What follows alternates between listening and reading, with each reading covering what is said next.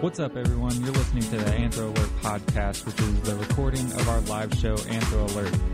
You can now listen at your leisure and at your convenience. If you're new here on Anthro Alert, this is where Renee and I, your hosts, and sometimes a guest, analyze, break down, and discuss different topics each week anthropologically. Enjoy. Hey, Bulls. Listening to Bulls Radio, WSF 89.7 HD3 Tampa, 1620 AM on campus and streaming worldwide at tunein.com and the TuneIn app. This is the second hour of Anthro Alert. So if you're coming back and joining us, thanks for staying tuned. If you've just tuned in, thanks for joining us. Um, if you're new to the show, let me just give you a brief rundown about what we do here. Won't be as long as the introduction to the show, but Just give them the whole thing. Make sure they know where they're at. Oh, give them the whole thing. All right. So just to make sure you're not lost. If you're still interested by the time I finish, thank you. Thank you, Renee's mom. yeah. to our, our one or two listeners out there. Uh, so this show is about anthropology and why it matters, because we think it does. Each week we discuss how anthropology is relevant, and over time we feature various guests from the Department of Anthropology here at USF or across the U.S., because that's happened a few times, to discuss their research and to have them weigh in on everyday topics and current events.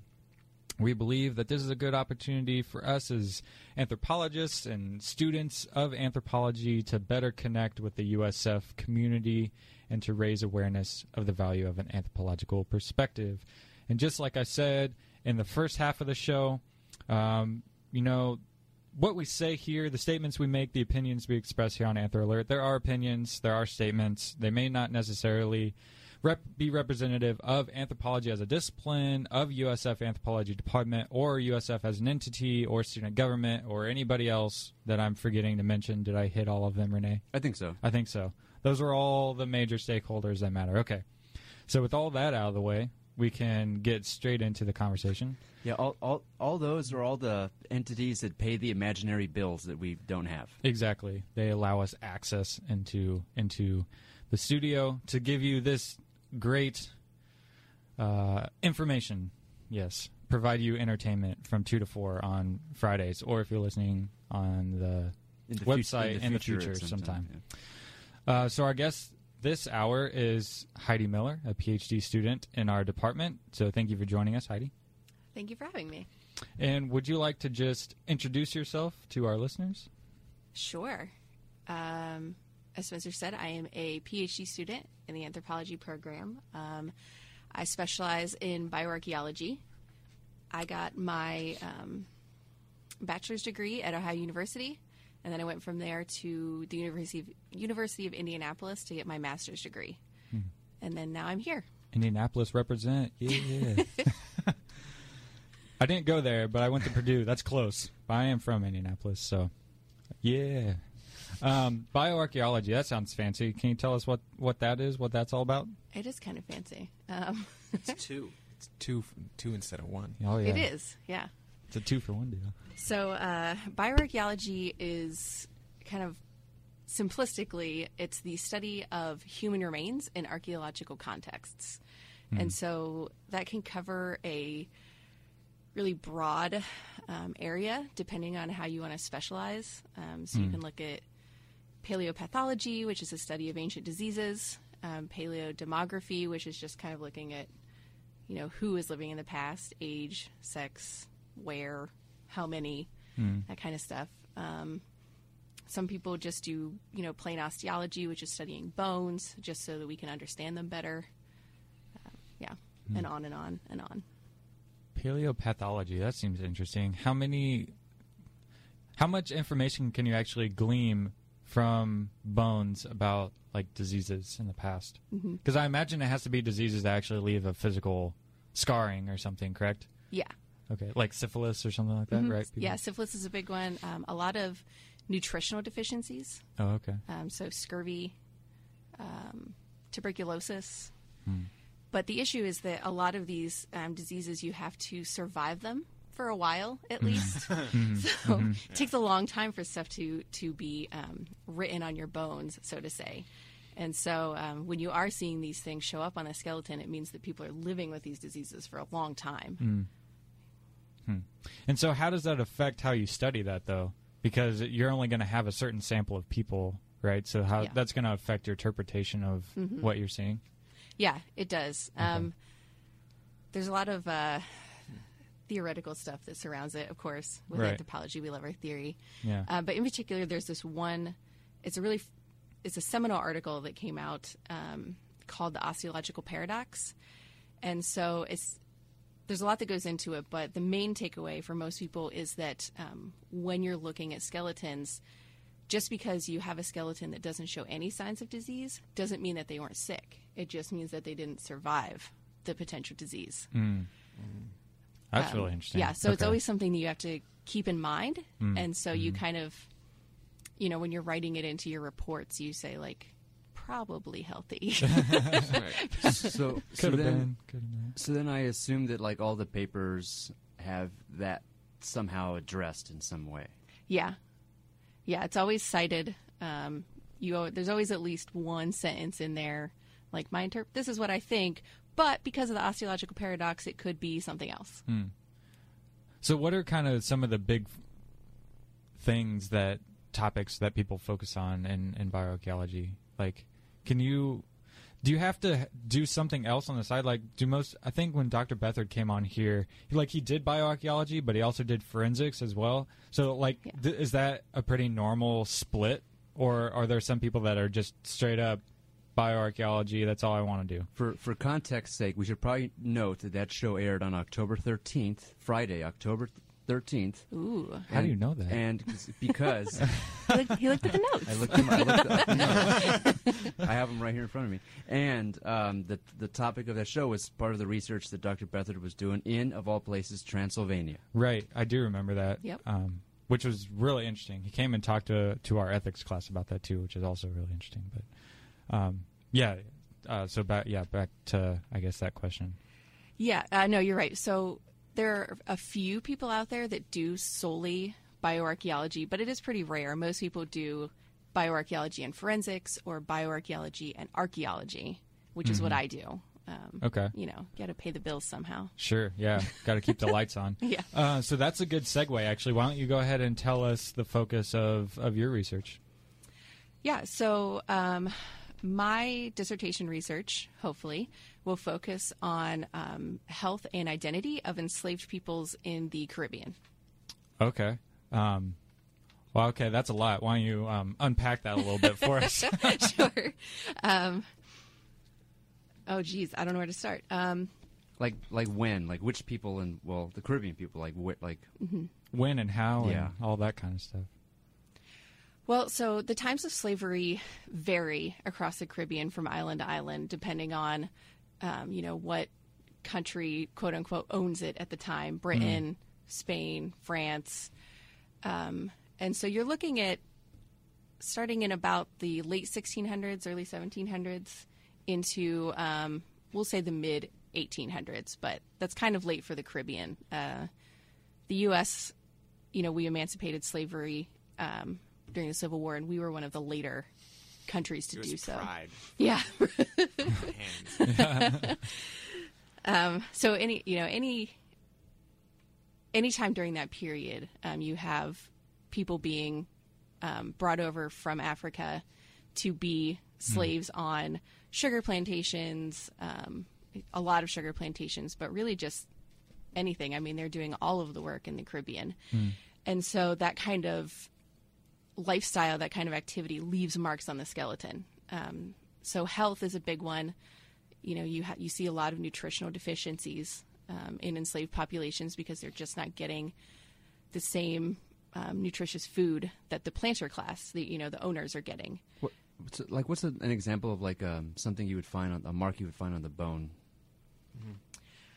Um, so anemia is a really big one. Uh, so you iron deficiency anemia, vitamin B de- um, anemias, they leave a lot of porosities on the bone, like little holes. Um, basically, your your body doesn't have enough nutrients to build new bone. And so it'll break down bone or it just won't um, replace what's because your body is continually breaking down and rebuilding bone. And so it just maybe it won't have enough to replace it. Um, and so you end up with porosities in very kind of in very specific places, a lot on the on the skull. And so, in answering these questions, I'm curious: like, is there already a collection of skeletons that you can go and study, or are people still doing digs in the Caribbean? Um, I guess to to find these populations, or you know where they lived and all this kind of stuff. Like, I don't know. Like, how are you gonna? Yeah. I guess deal with that. There, there has um, there are some collections available. Uh, There's one in particular, the Newton Plantation from the island of Barbados, that's currently housed at Auburn University, um, and that was excavated um, over a number, excavated and then buried and then re-excavated over a number of years, and uh, so that's one of the big ones. But other than that, it's just a lot of um, a- you know, a couple of people here and there from island to island if they're sort of accidentally found. There's not a lot of big, you know, large scale excavations going on for a number of reasons. Um, money, whether or not the government is interested, and whether or not the descendant communities are supportive of the um, of the excavations, just to name a few. How are the conditions in the Caribbean, uh, the uh, environmental conditions for create for preserving Mm-hmm. skeletons? preservation varies from island to island. Um, a lot of the Caribbean island, because it is in the tropics, preservation tends to be really poor. That's was Um, but sometimes, especially on the the islands that have more lime, um, like that are built on the limestone stuff, you might be able to get some good preservation. How come it would be more in line? So lime is very basic. Um, as- acids tend to eat bone and destroy it, and lime will preserve it a lot better. Okay. learn about chemistry. All right. yeah. Um, and so, I guess choosing bioarchaeology as like a perspective, I guess, in, in answering these questions, you know, what makes this perspective useful in answering these questions about identification and, and the health of remains mm-hmm. and you know what kind of i guess like methods or theories or you know whatever does it contribute to to answering these questions Well, bioarchaeology is a useful, or it, it's somewhat unique. So we talk about in archaeology, like archaeology is great because we have all, we can look at time depth, you know, that a lot of disciplines can't. And so bioarchaeology is the same. We can look at, at changes over time, and by focusing in specifically on the skeleton, we have a very direct um, look, really direct proof of what people are doing in their lives. Because everything that you do eventually gets written into your skeleton. And so we can look, and it's a not always maybe a clear record, but um, it doesn't lie. what you're doing is there, you know, which can sometimes be very different from things like historical records. Um, what Yeah. people are saying that they're doing, they may or may not always be doing. And so the skeleton is going to tell you what they're doing. So, so then, depending on like the type of situation, there's there's uh, like political interest in either supporting this type of research or not supporting it. Yes, and it varies from you know in in the Caribbean specifically. It'll vary from island to island. It'll vary from descent group to descent group, and from person to person. Okay. Um, we're going to get into that um, here after a break, but we're going to just take a, a short break, and then um, you know we can dive into more questions about. Um, I think you mentioned identity and, and things of that nature, so uh, we can talk about that after the break. So stay tuned. Hey Bulls, you're listening to Bulls Radio, WUSF 89.7 HD through Tampa, 1620 AM on campus and streaming worldwide at tunein.com and the TuneIn app. Thanks for staying tuned. Thanks for joining us again. We're talking to Heidi Miller, a PhD student in our department, a bioarchaeologist, archaeologist, mm-hmm. I guess, split. I like to tell people that I am an archaeologist that specializes in human remains. Yeah, uh, there you go. That was better than what I said. Isn't there a fancy name for that? Bioarchaeologist. It's not osteoarchaeology. Oh, or- osteoarchaeologist is the same, but that's what they use in Europe.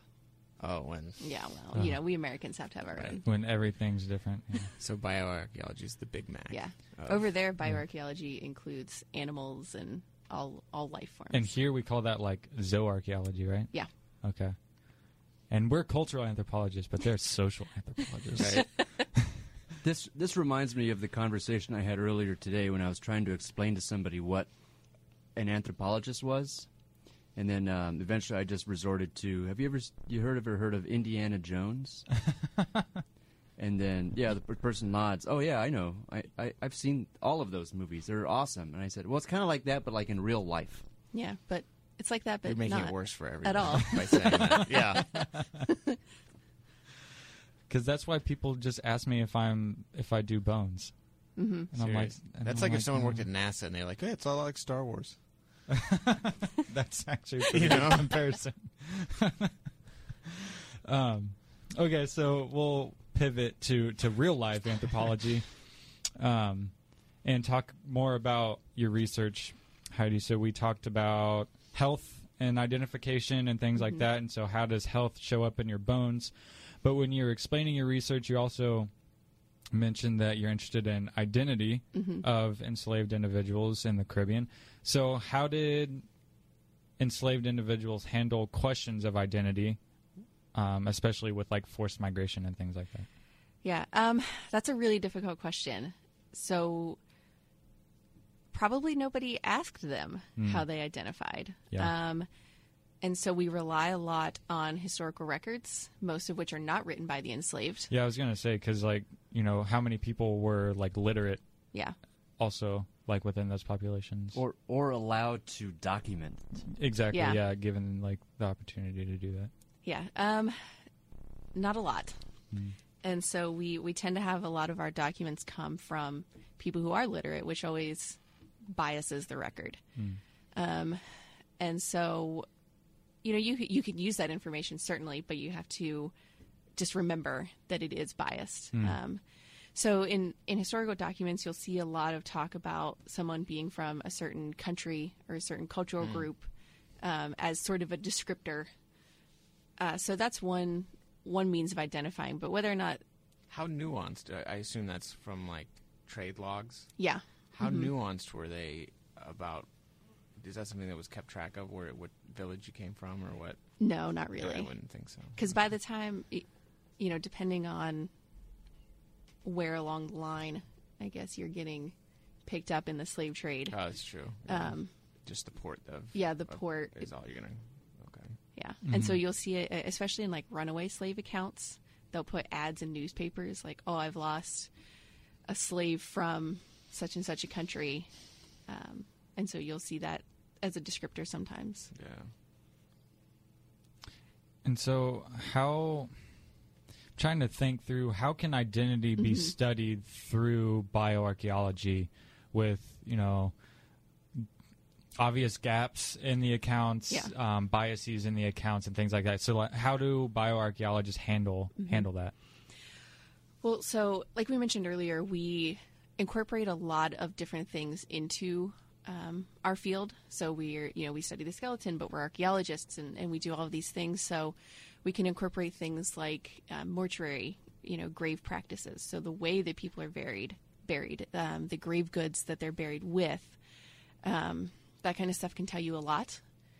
Uh, also, um, you know, when you're looking specifically at the skeleton, you have to bring in a lot of um, theoretical uh, stuff. So, you know, you're tying it in with the historical documents, with the archaeology evidence, and then you um, use a lot of theory to sort of tie it all together into identity.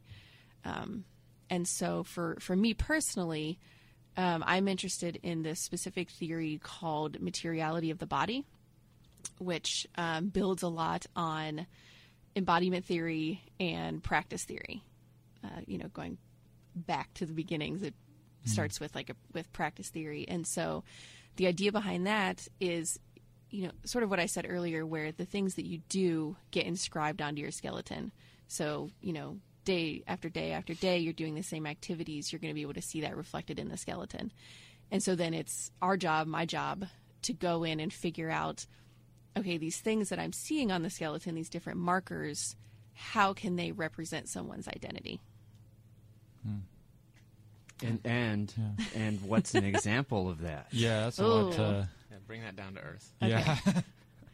Well, you're you're diving into things that I'm still working on figuring out here. So, um, so we can look at you know things like we talked about earlier about nutrition. So that can sometimes help us um, figure out things like status and class. Um, you know what people have access to healthy foods, what people don't. so Um, would that be like dental decay from a starchy diet, or I mean, like, It can be. Hmm or was it Harris lines? Is that no? Yeah. I'm not, so not hair. very good at archaeology, so I'm just He's just like throwing out Yeah, the whatever- bioarc right, terms that he Whatever knows. terms he remembers. yeah. Yeah. That's one right for malnutrition. Yeah, yeah. Okay. So Harris lines are um, uh, basically your your body grows sort of at, at set rates, and so if something happens, like you get sick or you don't have um, the nutrition that you need, it will stop building bone and then start back up again once it gets that nutrition. And so you have these lines that show you where, um, and it, you get them a lot in the teeth. They're called linear enamel hypoplasias, and uh, you can even with those ones you can even determine the age at which they occurred. Is this is this like we would count the rings on a tree Yeah, yeah, Or- pretty similar. or on a shell, as as I learned earlier? Yeah, we did learn about that. Oh, okay. So we're just like little trees. Yes. I mean, I've always felt that was true, so I'm glad to have it confirmed. Have some confirmation Yeah. there. I mean, I don't know if anybody saw the the pap- the article that came out recently about trees uh, having feelings and communicating with each other via root systems.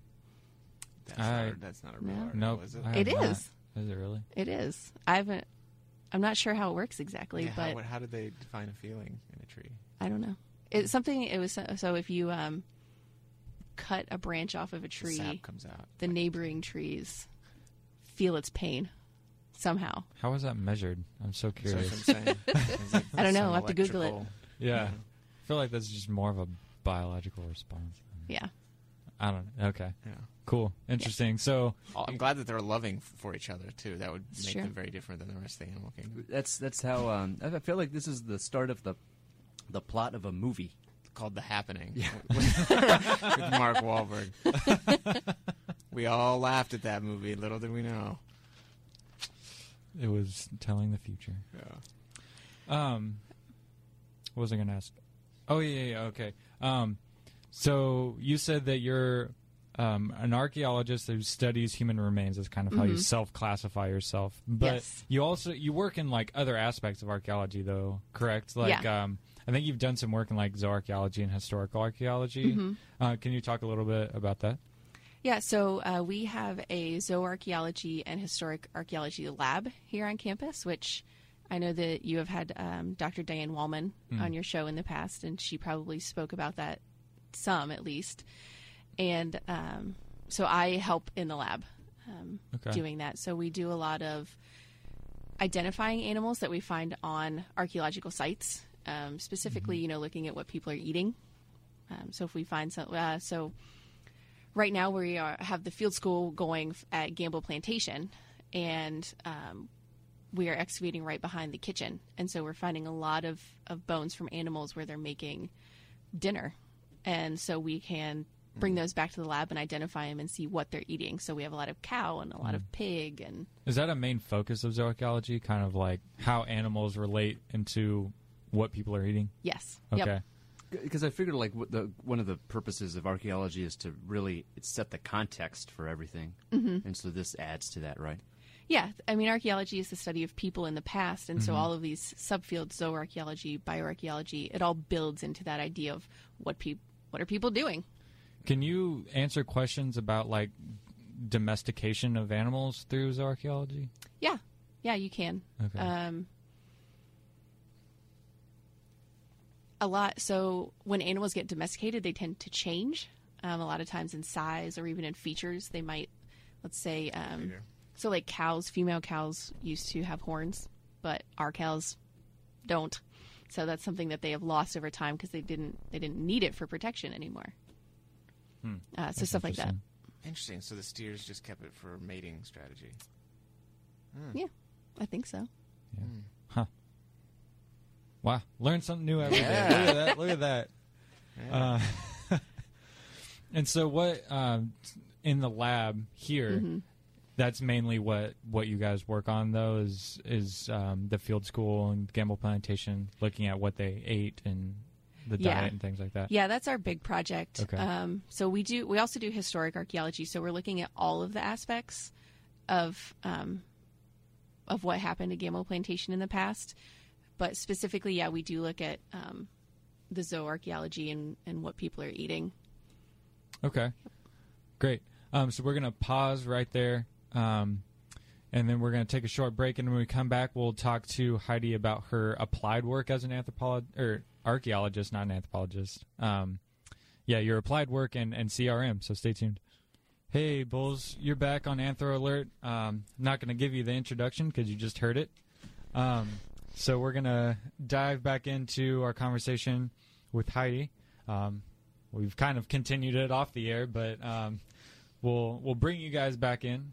Uh, and so before we took a break, we were talking about zooarchaeology, historical archaeology, um, and then different things about identity and um, you know how Heidi's going to kind of deal with those questions um, in her research, but still figuring it out. So I'm sure um, things will evolve as time goes on. I hope we, so. we we can help you figure it out, and then whenever you publish, you can just Throw our names on yeah. it. All right. That'd sweet. In the acknowledgments, thank you. No, no, I want top billing. Oh, Oh, he wants to be dang. first author. Wow. Not first. I'll take third or fourth. Oh, okay. All right. Dang. Just contributing.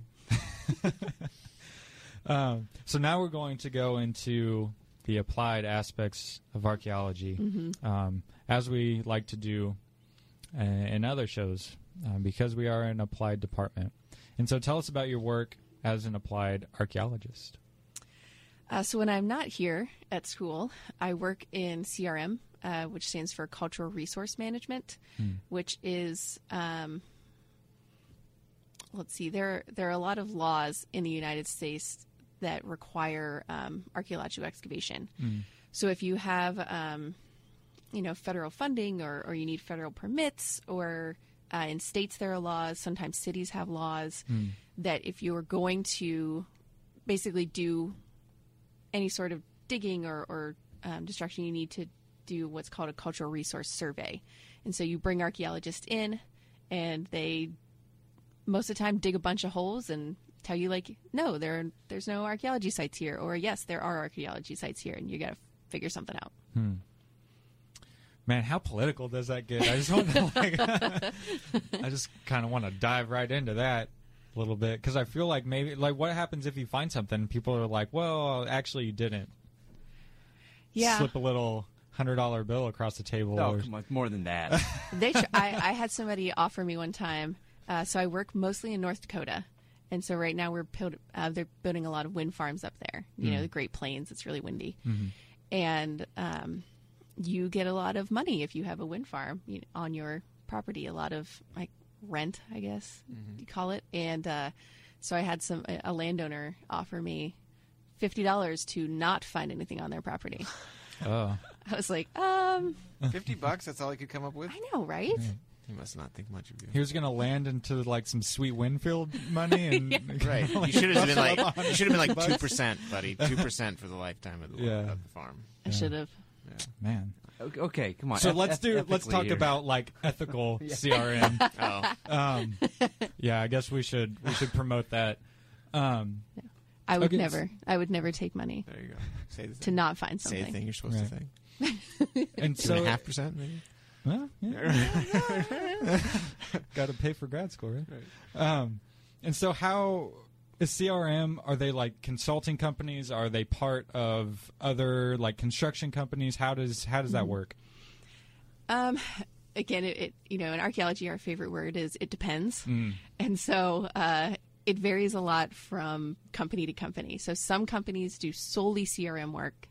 Um, and then other ones, the company that I work for is part of a larger company that has Mm-hmm. divisions in architecture and engineering and construction and all kinds of so stuff. So they dabble a little bit. yeah. Um, you know, is there enough CRM work to where you could have solely CRM work, or does it depend on what state you're in? Or It depends a lot on what state you're in. Okay. Um, so I'm from Ohio, up north, and we have you know winters and snow. Mm, So mm-hmm. you can't um, when the ground freezes, you can't dig, yeah, sure. and so there's not as much work in the wintertime.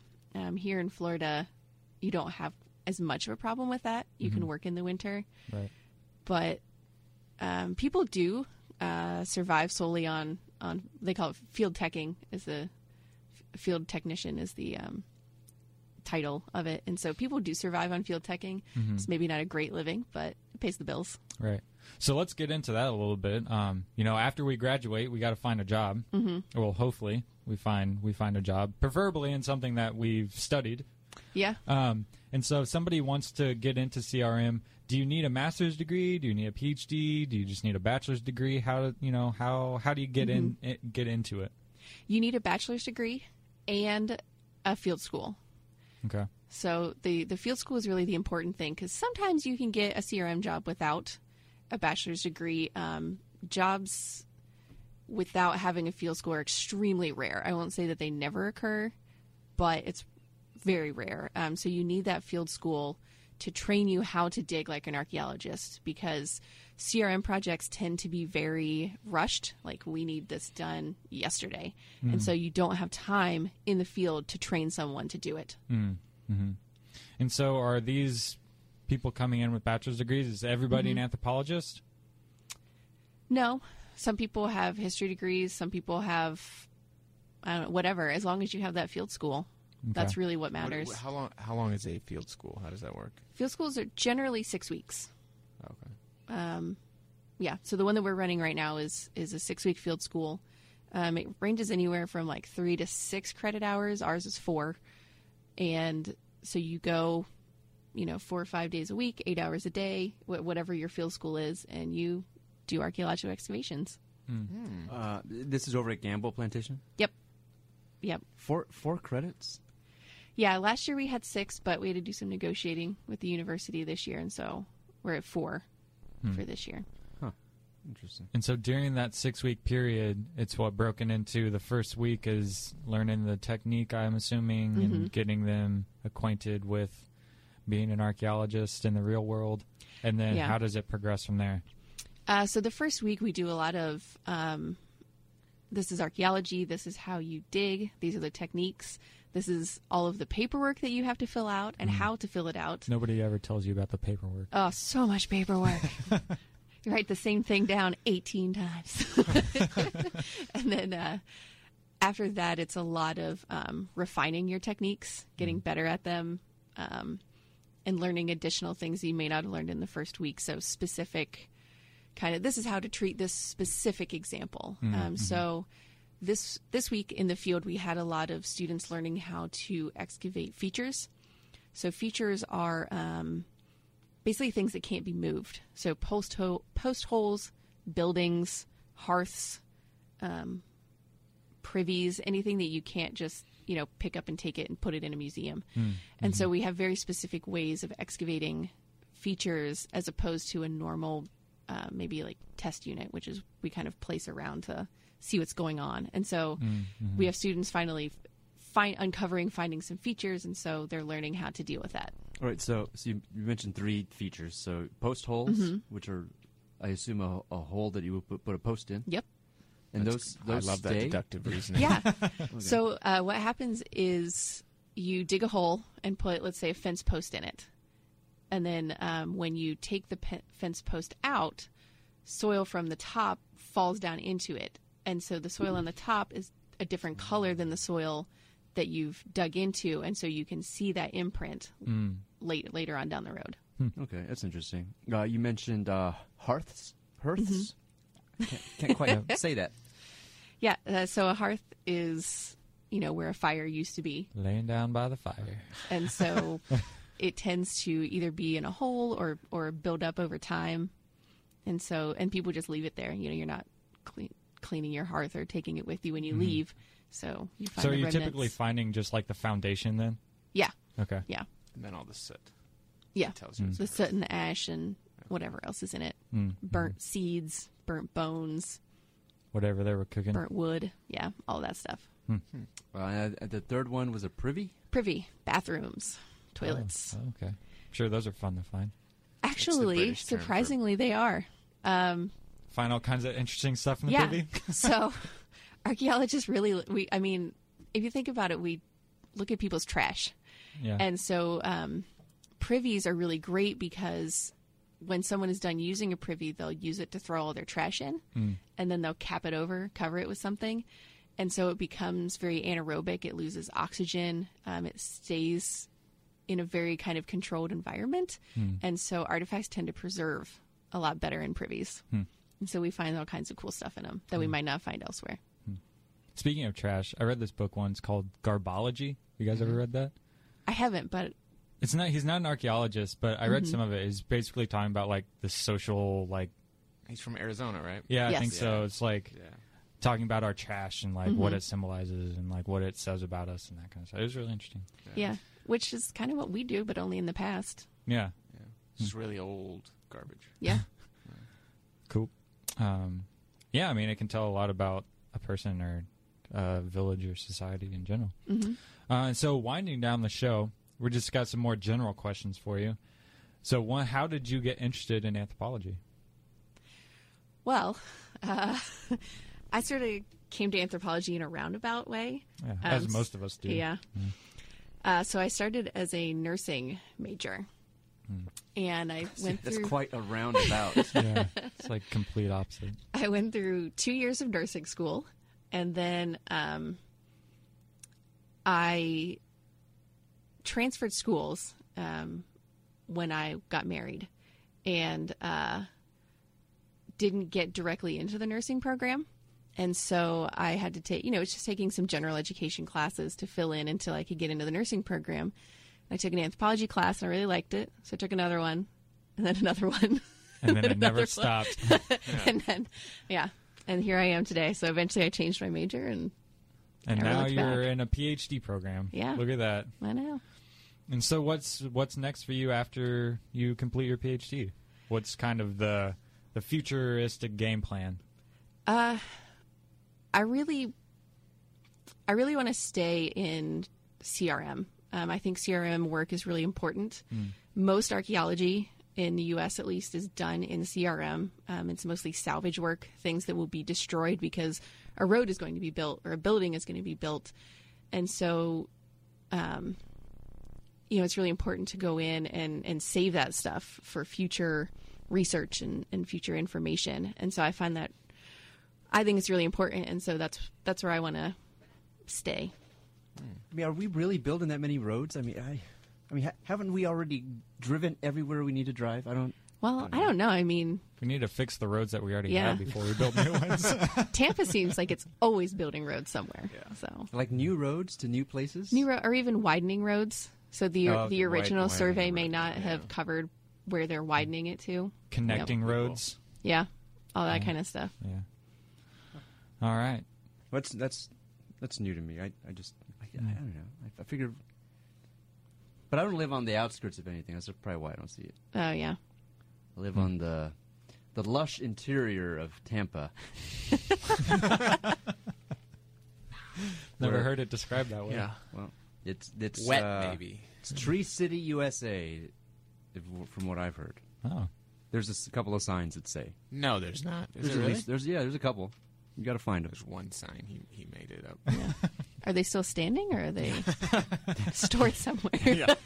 They're in some privy. Yeah. Uh, It's always the no, there are there are signs. You can probably find it Hmm. if you if you look. Yeah.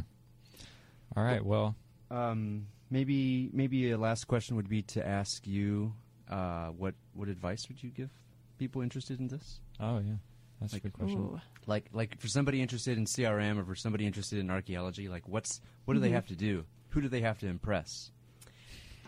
I guess my, my first piece of advice would be if you're interested in archaeology, um, you're considering it for a career or what, um, take a field school. Um, and if you can't take a field school, then volunteer somewhere. Um, there, it's a little more difficult to find volunteer places, but you can. And by doing that and actually getting in and doing some archaeo- like hands-on archaeology digging, that's going to tell you if you really want to do this for the rest of your life. Archaeology, it's hot, it's hard physical labor. There's bugs, there's snakes, there's all that kind of stuff, dirt. And if you don't like that, maybe it's not for you. And that's okay. Got to be willing to get dirty. Yeah. Yeah. So then maybe for the people who try that and think, oh, this probably is not for me, they're probably better off going into history or something.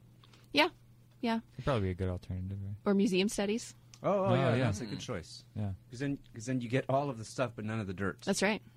You just get the cool stuff at the end. Yeah, you just need to look at it when it's Yeah. clean and shiny. Unless it happens to be a geological museum, Oh yeah, then you just have rocks. then it's all like rocks and dirt type stuff. I took a geology class once. It was really interesting. We had to memorize all the rocks. yeah. Yeah. Good for you. Yeah. I was terrible at that. It was interesting though. That's what Google is for. That's true. Yeah. Just like scroll through the images until yeah, yeah, Yeah. that looks like that This one. is how our robot overlords are going to take I us. know. We're going to be helpless babies Yep. when they decide to if turn Google us. can't tell me, then I just Then don't we know. don't know. I- yeah. we surrender. Uh, it's gonna it's gonna bite us in the butt one day, but until that Until time, until that time, Yeah. I'm gonna use Google. All right. Um, so winding down the show for this week, um, Heidi, thank you for coming in, speaking with us. You're very welcome. Uh, we I appreciate enjoyed that. this. Yes, Fun. we appreciate that. It was um, great conversation. We loved having you on. Um, we actually are winding down the show permanently in the next couple weeks, so um, got to savor the moment. Yeah, Um, and, and uh, this this episode actually concludes our series on archaeology. So if you listen to all 28 episodes, you you'll have um, an honorary uh, certificate in in um, archaeological uh, studies that you can print out. We'll have it on our website. You can print it out, and Ooh, um, can I get one of those? yeah, yeah, for Yeah. sure. Excellent. And uh, you'll be honor- honorary. Yep. Just get that, do a field school, you're good to go. You're good to go. That's right. That's Put all. it on your, that's put all it I on your. CV. Yep. show that to, show that to anybody who- who is not in the industry, and they'll be impressed. Um, but until that time, this will be recorded and will be on the anthralert.com um, in the future. Um, and until that time, we will see you on the next show. Stay tuned.